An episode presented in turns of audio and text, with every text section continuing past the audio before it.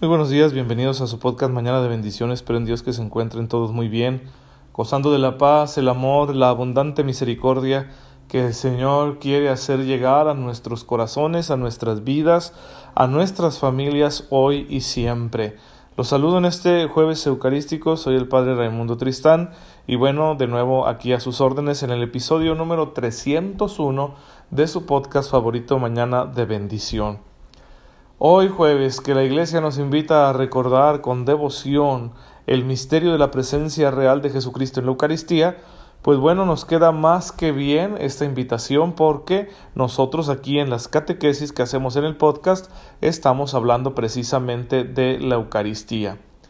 Y viendo la liturgia de la Eucaristía, estábamos en esta parte que se llama la plegaria eucarística la cual a su vez está compuesta de varias oraciones y ayer hablábamos de una que es la epíclesis, una invocación al Espíritu Santo para que descienda en este momento tan importante de la misa y transforme con su poder el pan y el vino que ofrecemos a Dios en el cuerpo y la sangre de Cristo nuestro Redentor.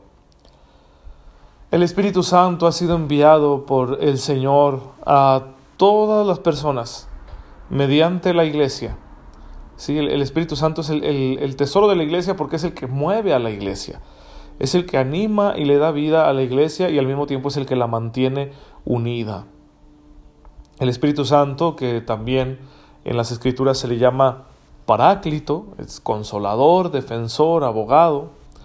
El Espíritu Santo infunde y sostiene en nosotros esa santa inquietud de Cristo tal y como lo manifestaba el Papa emérito Benedicto XVI, el Espíritu Santo infunde esa santa inquietud de Cristo.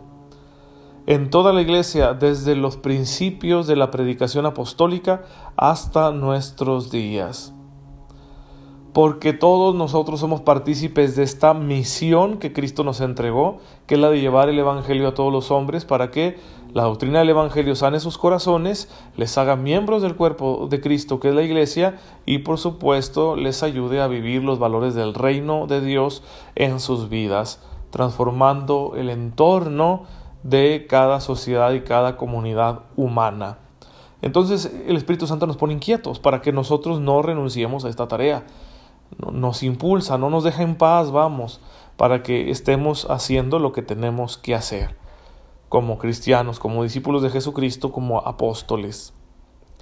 Hoy en día hay muchos desiertos en los que vagan las personas, desiertos de los problemas sociales, desiertos de la violencia, de la soledad, de la enfermedad, del abandono, la tristeza, la falta de raíces, la movilidad humana, que, es un fenómeno bastante complicado, especialmente por aquellos que, van de su lugar de origen a otro país debido a, razones de, de índole social como es una economía precaria o también porque son oprimidos, son perseguidos, son tratados injustamente en sus propios lugares de origen. Ahí hay muchos desiertos, pero el Espíritu Santo transforma los desiertos. Insistía el Papa Benedicto XVI diciendo lo siguiente, hay muchas formas de desierto. El desierto de la pobreza, el desierto del hambre y de la sed, el desierto del abandono, de la soledad, del amor quebrantado. Existe también el desierto de la oscuridad de Dios, del vacío de las almas que ya no tienen conciencia de la dignidad y del rumbo del ser humano. Los desiertos exteriores se multiplican en el mundo porque se han extendido los desiertos interiores. Pero el Espíritu Santo es Señor y dador de vida. Como lo decimos en el credo, ¿sí? así confesamos al Espíritu Santo que es Señor y dador de vida.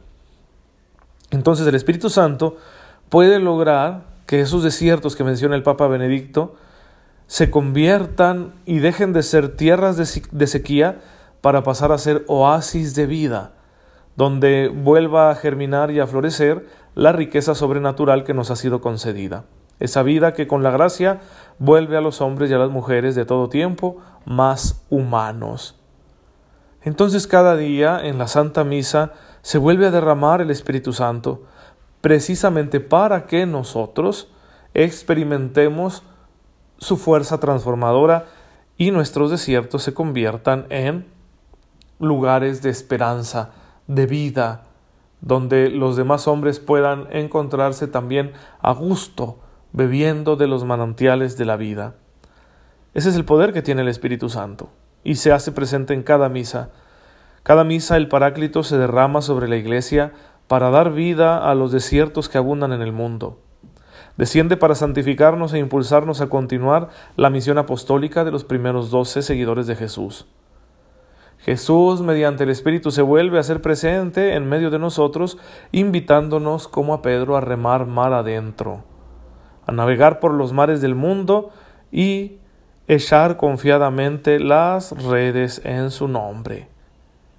Es eh, la tarea que tenemos que realizar todos los días. Ahí donde tú te encuentras, que sepas que el Señor te ha enviado. Que, que, el Padre, el Hijo y el Espíritu Santo, cada uno a su manera, se hacen presentes en la misa para llegar hasta ti, para llegar a tu vida concreta, a tu existencia real, a tu yo verdadero. Y que cuando tú sales de la Eucaristía, eres portador del amor y de la presencia del Padre, del Hijo y del Espíritu Santo.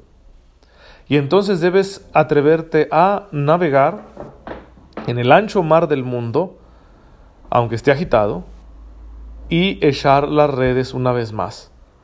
Echa las redes ahí en tu trabajo, echa las redes en tu familia, echa las redes en tu vecindario, echa las redes en tu círculo social, con las personas con las que te diviertes, echa las redes en el ámbito profesional, en la escuela, en esa organización ciudadana, política en la que tú participas, echa las redes. Muestra a Cristo con la fuerza del Espíritu para que todos los hombres conquistados por su amor puedan un día vivir unidos y darle gloria al Padre, que es Padre de todos. Insistía el Papa Benedicto XVI con estas palabras sobre este tema.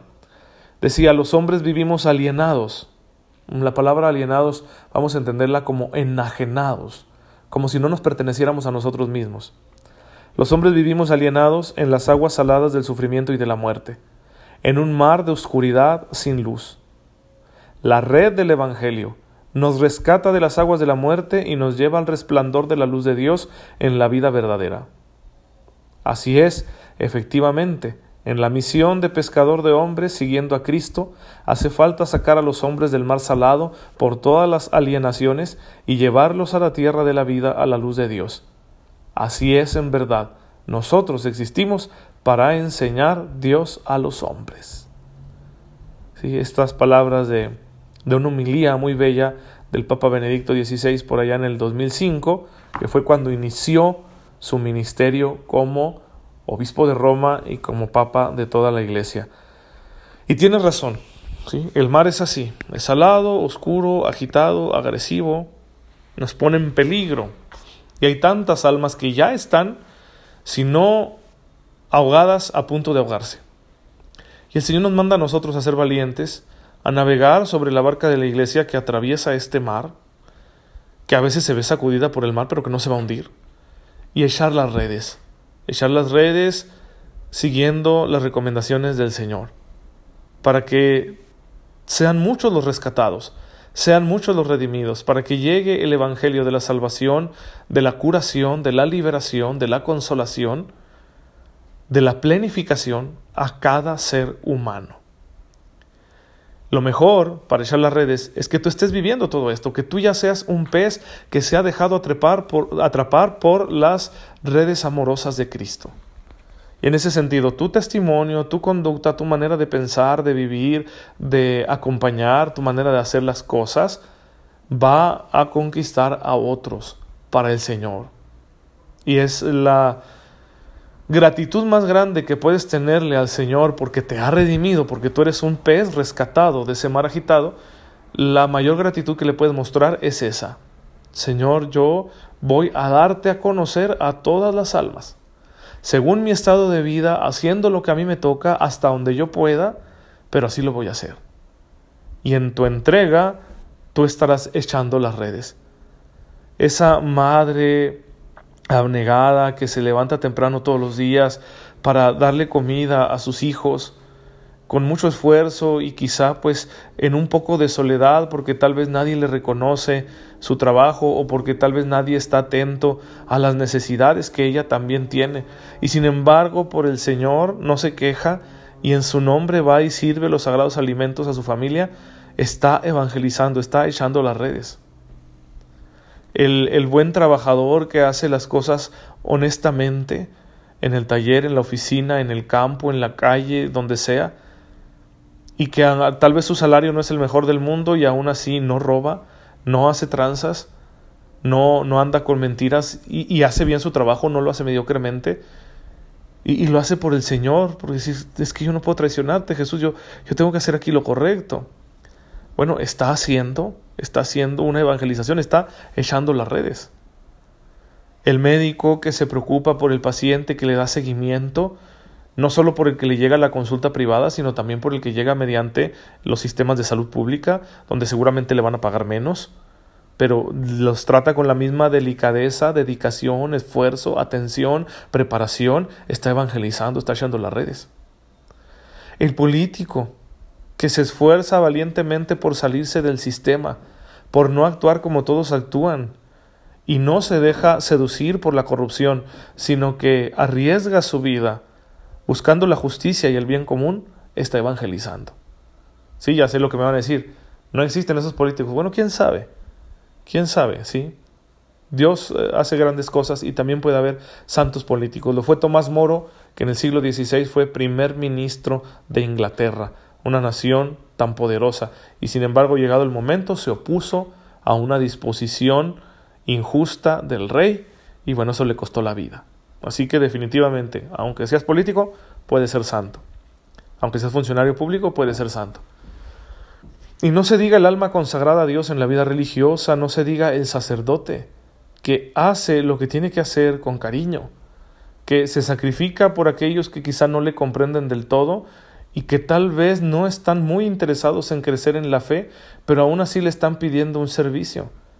Y entonces esa entrega callada, sostenida, hecha con tanto cariño y comprensión por unas ovejas a las que siente verdaderamente como sus hijos, está evangelizando. Esas personas no olvidarán el testimonio de un buen sacerdote y sin duda no hay cosa más grande que les pueda acercar a Cristo. Pues bien, hermanos, eso es lo que tenemos que hacer y recibimos la gracia del Espíritu Santo, porque Él está en constante epíclesis sobre la iglesia.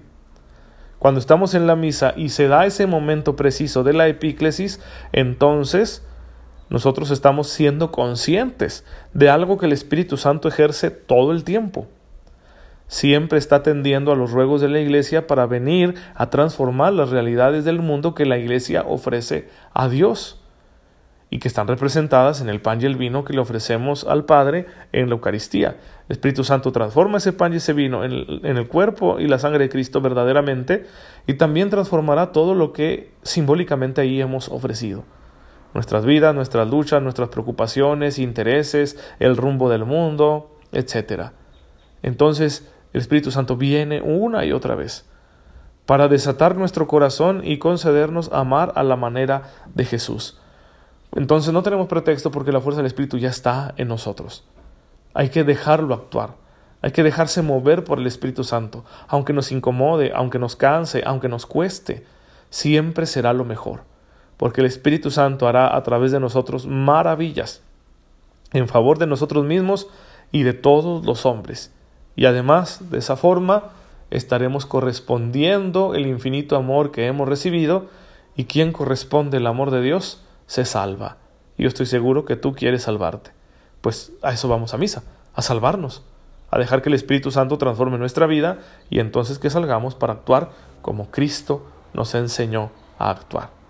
Padre, en esta mañana te bendecimos, te damos gracias, te alabamos, porque no cesas de auxiliarnos con tu divina gracia, con los dones del Espíritu Santo. Concédenos aprovecharlo todo de manera que crezcamos cada día más en santidad, viviendo a la manera de tu Hijo. Te pedimos esto, a ti que vives y reinas por los siglos de los siglos. Amén. El Señor esté con ustedes. La bendición de Dios Todopoderoso, Padre, Hijo y Espíritu Santo, descienda sobre ustedes y los acompañe siempre. Nos vemos mañana si Dios lo permite. Recuerden que hoy a las 9 tendremos una transmisión especial para celebrar los 300 episodios de Mañana de Bendición en la página de Facebook Padre Ray. Ahí habrá una transmisión de video en vivo. No se la pierdan y bueno, pues hasta mañana si Dios lo permite.